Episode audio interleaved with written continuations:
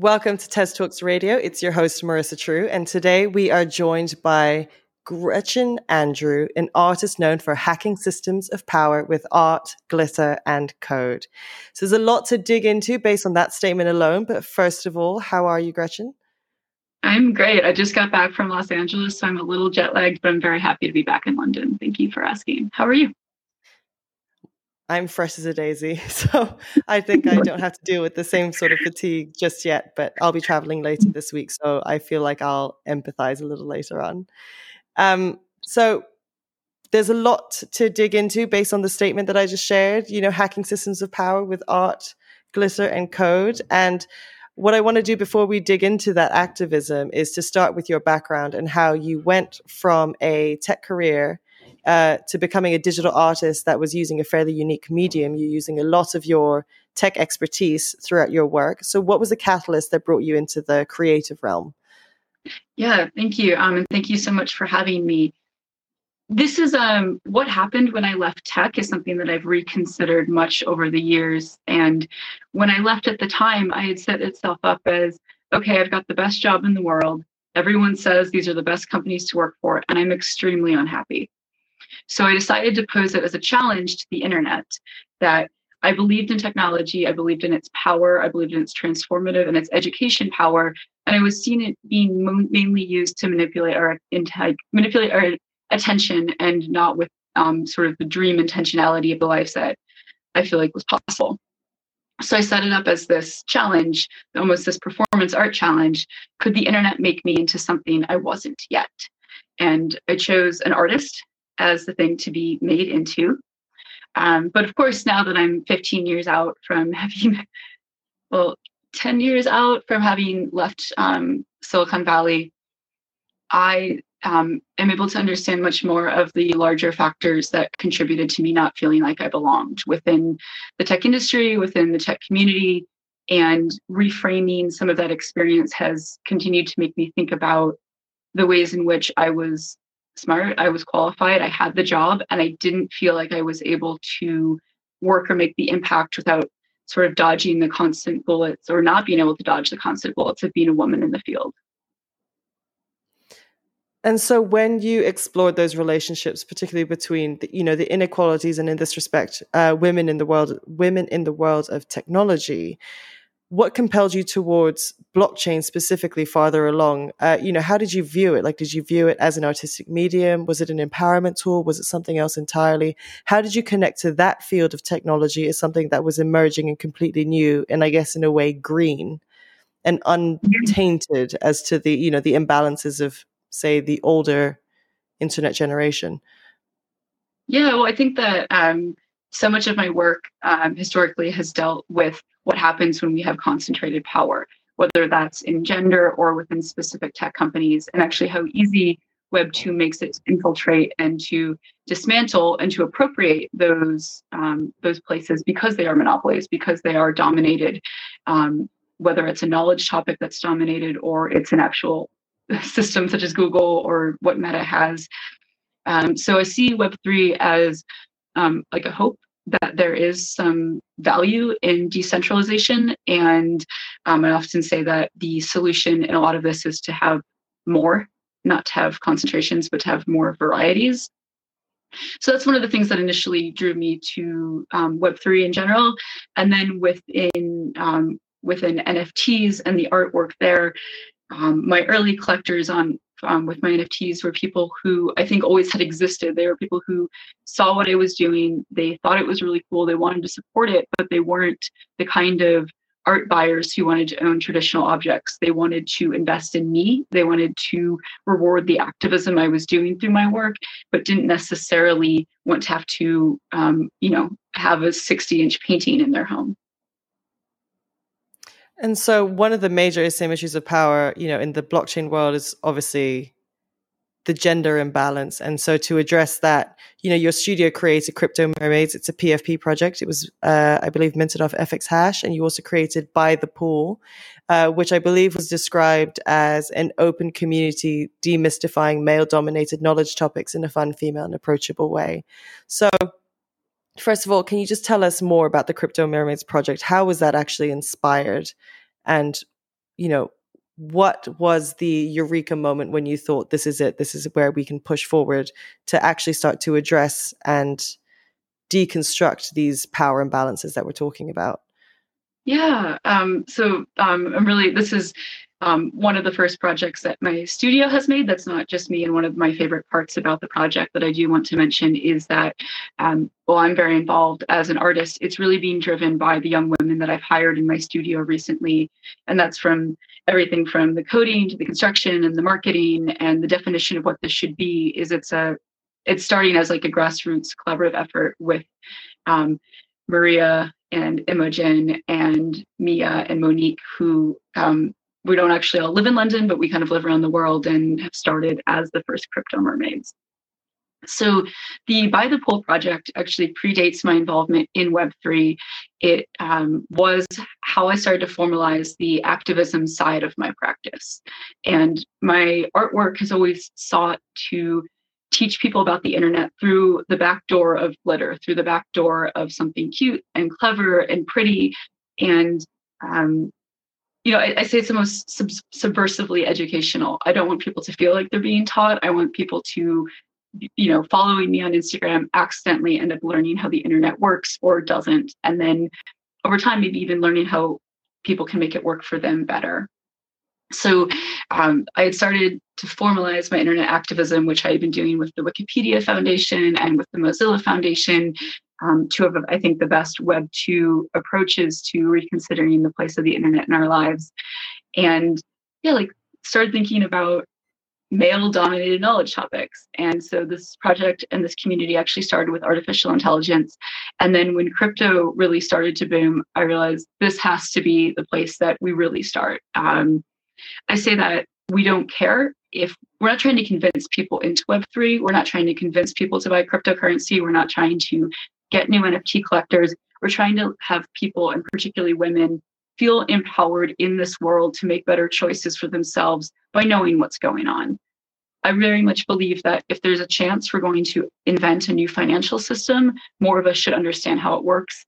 Most of us, myself included, don't actually understand the old financial system, but we have an opportunity here to, you know, even just be talking about financial independence for women through crypto.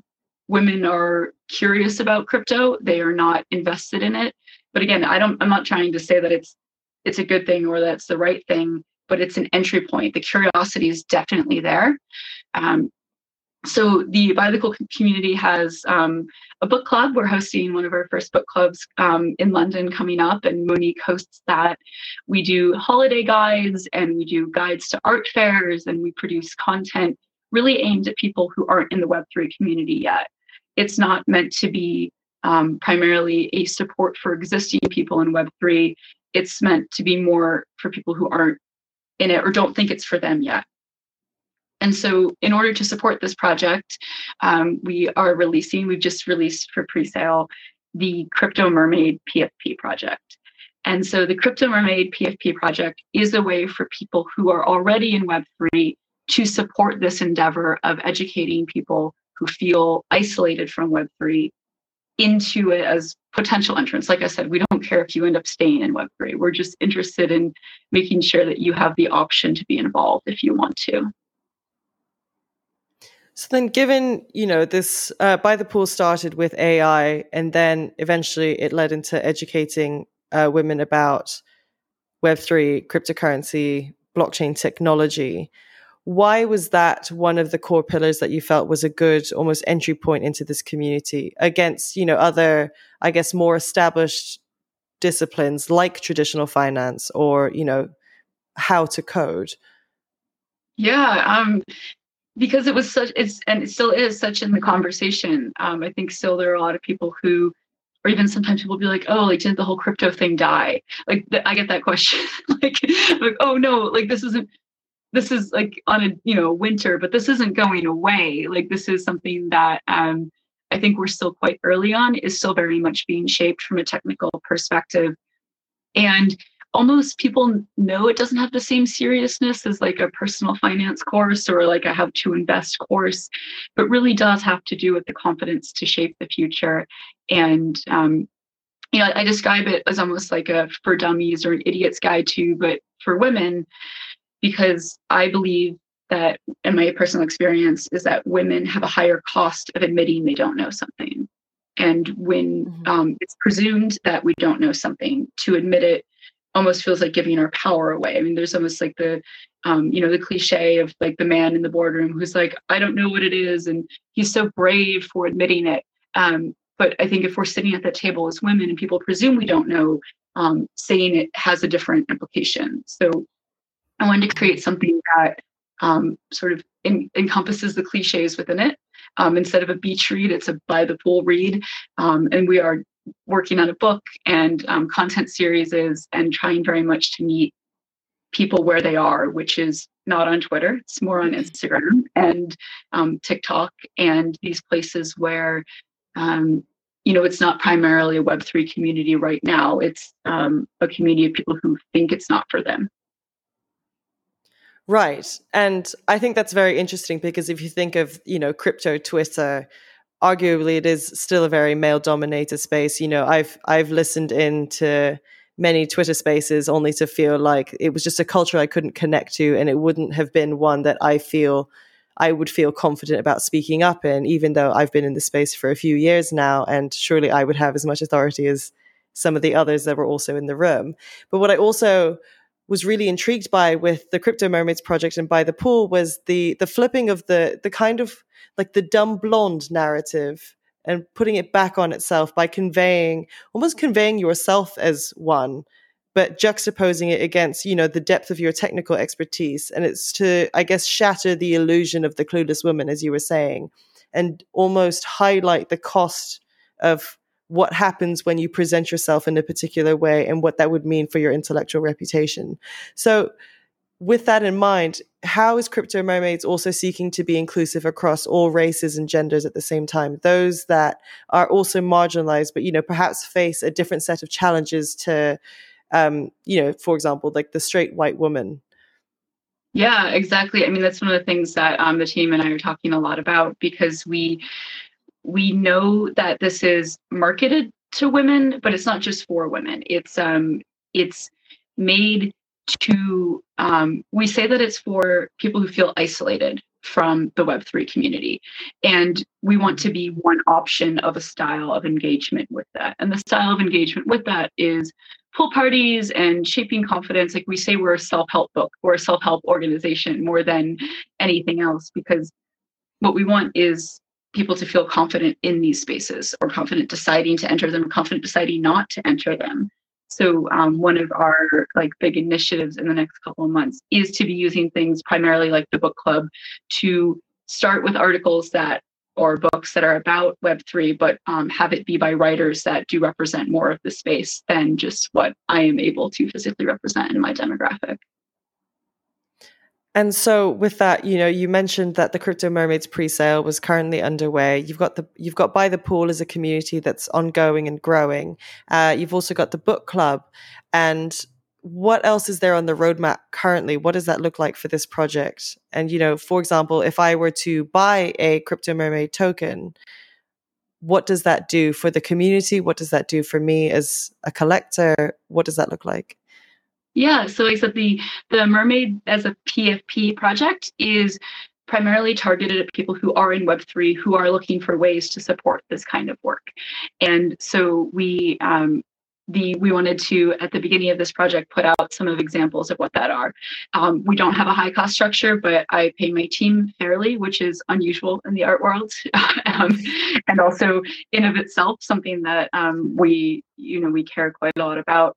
Um, and within the pfp project everyone who's on the team having created it is a part owner in the smart contract as well. Um, so um, we have a traditional book um, as well that is has been offered a contract with the literary agent, and we're working on that and kind of deciding the right path forward for the more traditional book, the book publication. Um, the guides are another example. Um, my team put out a um, crypto gift guide, um, which talked about not just you know how to give NFTs to someone as a gift or what books to read, um, but really how to do that, how and why to do that, who's making these things, and who do we as a community also really love and want our community to support um, and exchange. So then, yeah, like from there, like the book club right now is in London and remote, um, but you can join virtually. But we are working on a model in which every major city has a book club and expanding outside of the Western world with that is a huge priority for us as well. So it sounds like you've actually got quite a lot in your hands on top of your, you know, your personal art practices. Um, and I think I think what's amazing about the project is it's very much a way to encourage people to get in on this technology at the ground floor by making it as accessible as possible. And as you said, the you know the fun female and approachable way so another question i had was i think many people who don't particularly understand the unique challenges that are presented to i guess all the non male genders is why is it so critically important to present this knowledge in a variety of different ways? So how would you actually define you know the female way in this respect? Yeah, I mean, it's um, the decision to um, to use that in our terminology is something we've been playing with because I think the truth is that um, a marketing slogan isn't as easily um, encompassing of all the nuance of what we would like to do within this space, and we think nuance is what this space needs. Um, but we made the decision to brand it that way. We're using a lot of the cliches of femininity. Um, we're using pink. We're using mermaids. So mermaids, by the way, comes from the idea that we are not whales that the whole concept of a crypto whale um, needs to be in an ecosystem, a healthy ecosystem. So we want to be another, we want to be one of the other forces in this ecosystem. So we say that we're having more fun than whales and that we're on yachts, but that we're not bored. And like playing with some of the cliches of these male dominated areas within crypto and Web3 and NFTs, um, or sort of how we brand ourselves in opposition um, or in contrast to and so that's how that's why we decided to say female um, although we speak more and more about those who feel isolated from web3 and we talk about just doing things in an absurdly fun way. And so one of the things we have on our roadmap as well is um, lectures or we're supposed to not call them lectures because it sounds so boring but basically like crypto education and nft education sessions that are literally by pools that we do the you know, learn a bit, get a little bit of sun, hold a pina colada. That's how approachable this is.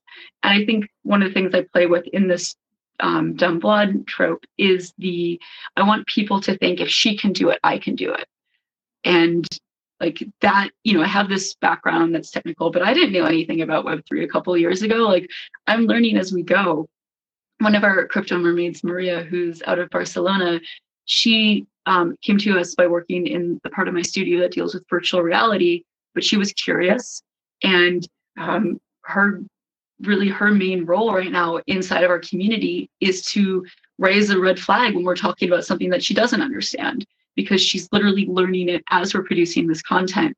And I think new people in the community will always be able to serve us in that way by saying, like even we we did these talks um, at the Santa Monica Art Museum on Saturday, and um, Mia was hosting this panel with some amazing community organizers. The panel was on um, community and um, community as a form community as a form of art and activism in Web three. And so we had Cody from NF Tuesday um, and some people from Blockhouse and um, this collector Daniel Cantor, who is a community archivist as well for the Web3 space, especially in Los Angeles, talking about um, you know, just like they're like using and forming communities as an art form in of itself, because a lot of them have art backgrounds. And one of them used the term doxing, and Mia stopped the conversation and said, you know, can you explain that? And I think having that sort of like even when we're in Web3 spaces, defining terms and um, you know, because a lot of these terms actually have quite mutable meanings right now because we're still developing the crypto vernacular. Um, and we want to be very aware of when we are speaking a language that is insider. And I think that is probably one of the greatest barriers to entry to not only the blockchain realm, but also, you know, traditional finance as well, is that most people are confused and therefore intimidated by the complexity of the terminology and there and as we were speaking earlier are too afraid to ask for fear of what it might reflect back on them in terms of you know their intellect or their their ignorance towards a topic. And what i also was thinking as you were explaining was I think there's, especially within, I would say, the Tezos community, there's a really positive appetite for this sort of community culture, uh, this gathering of minds, and this mutual support for, you know, representation and diversity within these spaces. But unfortunately, that is not true of all spaces. So I wanted to ask if they've, if there has been any backlash that you've faced, you know, throughout the design of this project as you've conceptualized it or as you've launched it. I mean, yeah, it's it's interesting. Like, um, so we we selected, um, we sort of mutually selected to be on a Tezos ecosystem and to work with FX Hash. And when um, we conceptualized the project, um, and the project got conceptualized because I was hanging out with some whales, and I was like, oh my god, like great people, and these people are advisors. We call them our whale advisors. They um, you know, they're kind of using this term. And I was like, oh, I'm so sick of whales. Like, I'm going to make crypto mermaids. And I was with Annika Meier, who is a big curator in the space. And she said, oh, that's definitely a PFP project. And it was at Basel last year in Switzerland. And it's since really left um, the fine art world as like a, as kind of like um, a general space. But we, um, feel like we, you were asking about um, the, oh, like the reception in the space. Um, yeah, like, you know, it's, um, people have, very personal and strict definitions of what feminism means and what it means to operate as a woman in any space. And um, I think it's amazing how there are some people who are more intent on finding the imperfections in a project than seeing it as a group of people who are sincerely trying. And so the criticisms so far have come from um, from women that I would want to be supporting the project and not from the whales and not from the men um, because we're actually operating primarily outside of web3 communities. Um, we want the web3 community to support this project and that's what we're asking for with the mermaids. Um, that's the opportunity we're giving the web3 world is to say here's some evidence that we care. Here's a way to tangibly encourage this sort of work in the world. Um, but we we ended up on Tezos because we conceptualized the project and we did. We brought it to different platforms and to different blockchains and we talked to different communities and we ended up here because it was the right mutual match. But we definitely had um, support and offers from other places. Um, Solana being um, sort of an example of someone who was also really encouraging and supportive of the project. Um, but ultimately, we met teams that we knew were going to help us um, exist here and and that I've only been like thrilled with the way that the community has responded because previous to this I um, as an artist was on all Ethereum based work. I was um, or still am like working with SuperRare and um, these chains that definitely have a different feel to them than the Tezos community.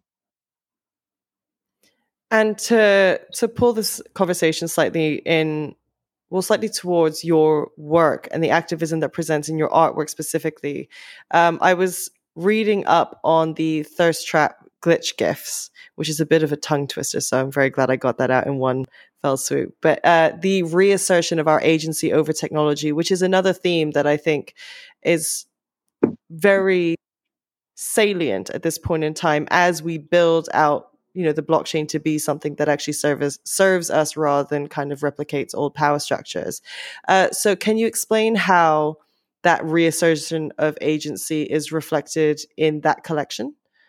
Yeah, so Thirst Trap Glitch Gifts um, are an NFT project where I know that Google and other search engines only reads the first slide of a GIF or the first frame of a GIF or a GIF, if that's how you like to call them. I say GIF.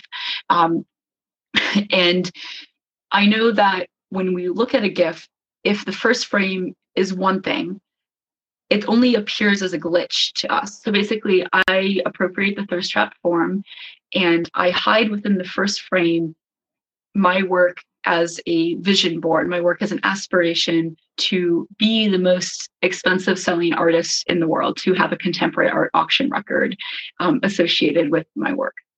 So Google sees my work selling at Sotheby's or Christie's for millions and millions of dollars.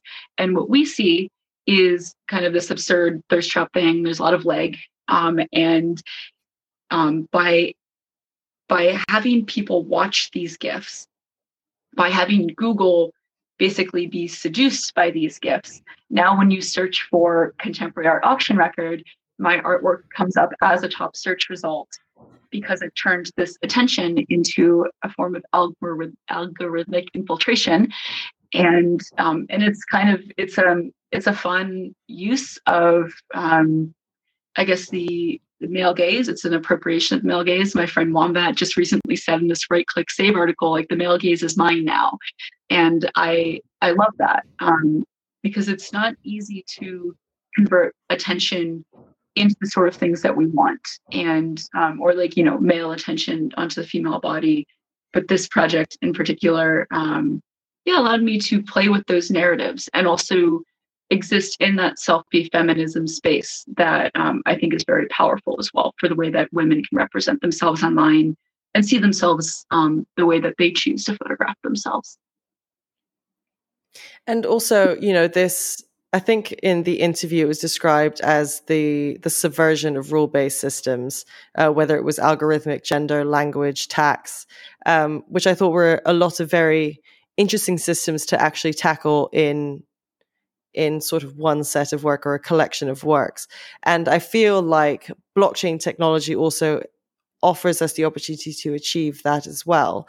But one thing that you know has happened fairly recently is the you know the recent announcement that you know OpenSea was going to make creator royalties optional and mm-hmm. how that is going to impact the very rule-based systems that we're trying to subvert through decentralized technology and these communities. So I wanted to kind of get your take on that sort of practice and whether we are essentially just making the same mistakes or why there should be much more vocal opposition to an act like that.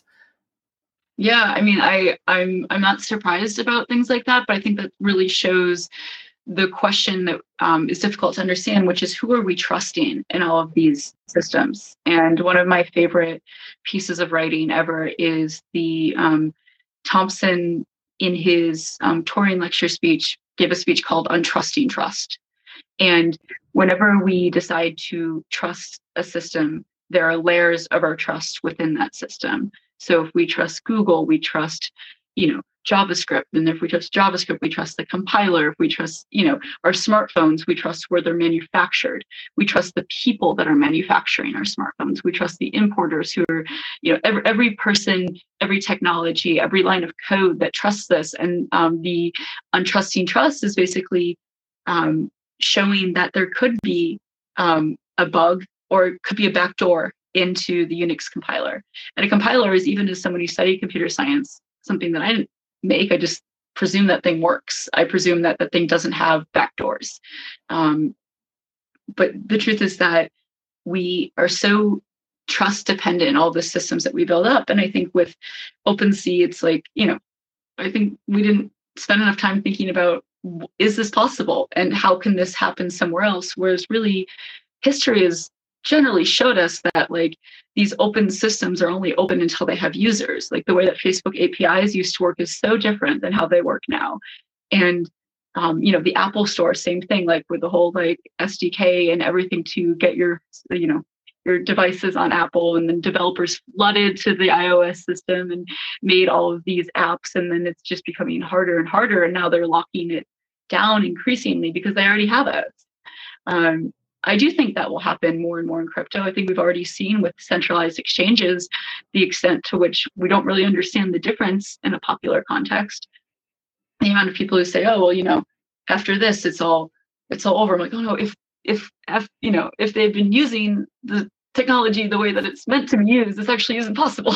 like, this wouldn't have happened. Um, but we value convenience, and um, it is difficult to understand, and it is difficult to um, make use of. Um, but I I think that I'm I'm hopeful, but at the same time I'm skeptical that um, this can be done without a lot of curiosity and a lot of education. I think that's why we have to start with where people are curious because people are curious as to why this is a disaster too. They're curious as to who they can't trust. And um, what shocks me a lot is the sort of residual trust that we still have in existing financial systems after 2008 because i would have thought that like i thought thought like that ended. I thought we realized how much this doesn't work. Um and it's um i think it's a really i think it's a prime opportunity. And the concern the conversation about um you know ftx and all of that really should be an opportunity to say yes yes yes you're right you're actually totally right not to trust that system. Here's the difference. Right. And the the issue and uh, it's a double-edged sword. The popularization of a technology like blockchain is going to be fundamental to its mass adoption. But the issue with that is that often that deafens people to very, very like the very importance of critical thought uh, in pursuit of rapid and scale and growth. Um, but then in that way as well that's the precise opportunity where you will see you know corporations and governments try take their stake of you know this blockchain or decentralized territory and so as they seek to encroach on this space like what is going to be the most fundamental thing that we have to protect that no matter how whoever like no matter who is participating which core tenets of this technology must hold sacred throughout yeah, I mean, like I, I, think like you know decentralization, censorship resistance. Um, you know, to come and put some of the the buzzwords in here. But I think what's important for people who are new to the space to to think about um, is that this is this is a fundamentally different technology, and how it's going to be used is still being sorted out. But this is a different way that truth gets verified. It's a different way that information gets stored, and it's a different way that information is distributed. And so to be curious and to be patient with it as well. Um, and that it's okay to start slow. This is going to be with us for a long time. We're going to see this evolve a lot in the next decade. So it's not too late. You're early. You can get involved now. You can start learning about it now. And that you don't need to make a decision to change your investment structure or start owning digital objects or um, you know you don't need to do anything now.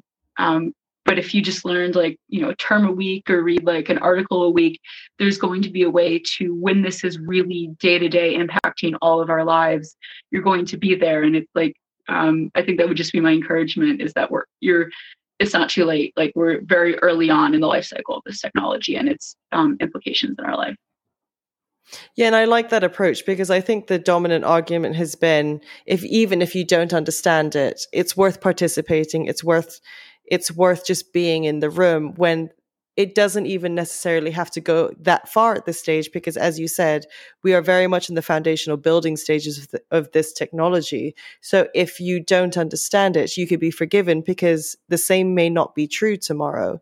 So if you just keep abreast of the developments over the course of time. So then as these structures do crystallize, you are prepared to understand the system that you are going to engage in fairly heavily every single time you, you know, connect online, then that is likely going to be the protective layer that you need most crucially before, you know, you fall, I guess, to the mercy of systems that you know have not served us in the past like you said the traditional finance system um, very much showed us all of its cracks. And yet, you know, 14, 15 years down the line, here we are with very much the same situation and just assuming we'll survive it the way we survived it, albeit not very well the last time. yeah, and I think it's like that's one of the um, interesting things in the space is like if we if we try and equate um, cryptocurrency and which we do and by the pool and with the crypto mermaids, if we try and teach about it through the lens of the existing financial system, we don't get very far because it's a very complicated system.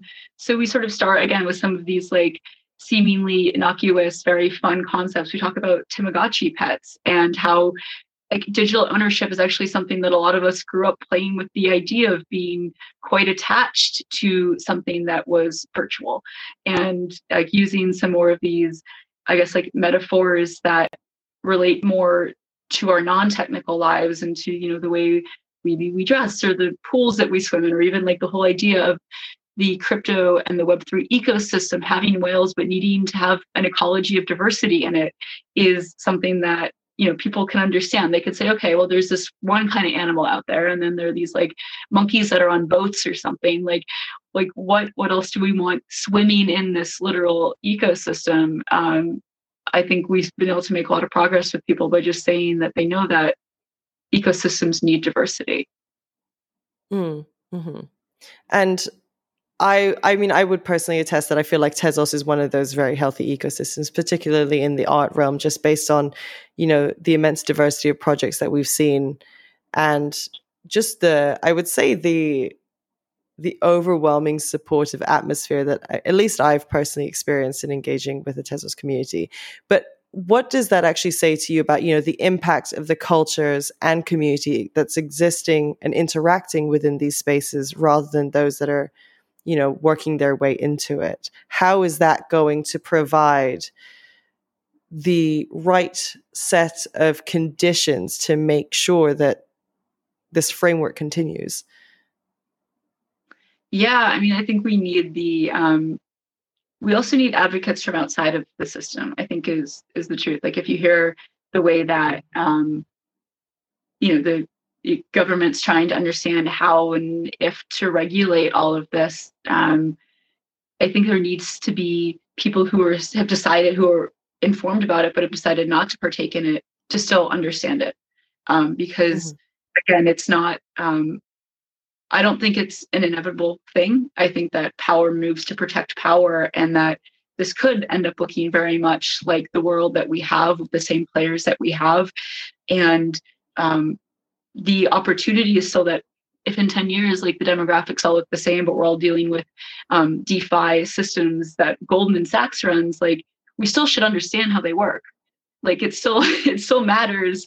They still are going to impact our lives. And i think that's one of the huge things that came out of 2008 is that all of these large banks that a lot of us thought had no impact on our day-to-day life had a huge impact on our day-to-day life they were playing with our futures and we didn't even know it Mm-hmm. Mm-hmm.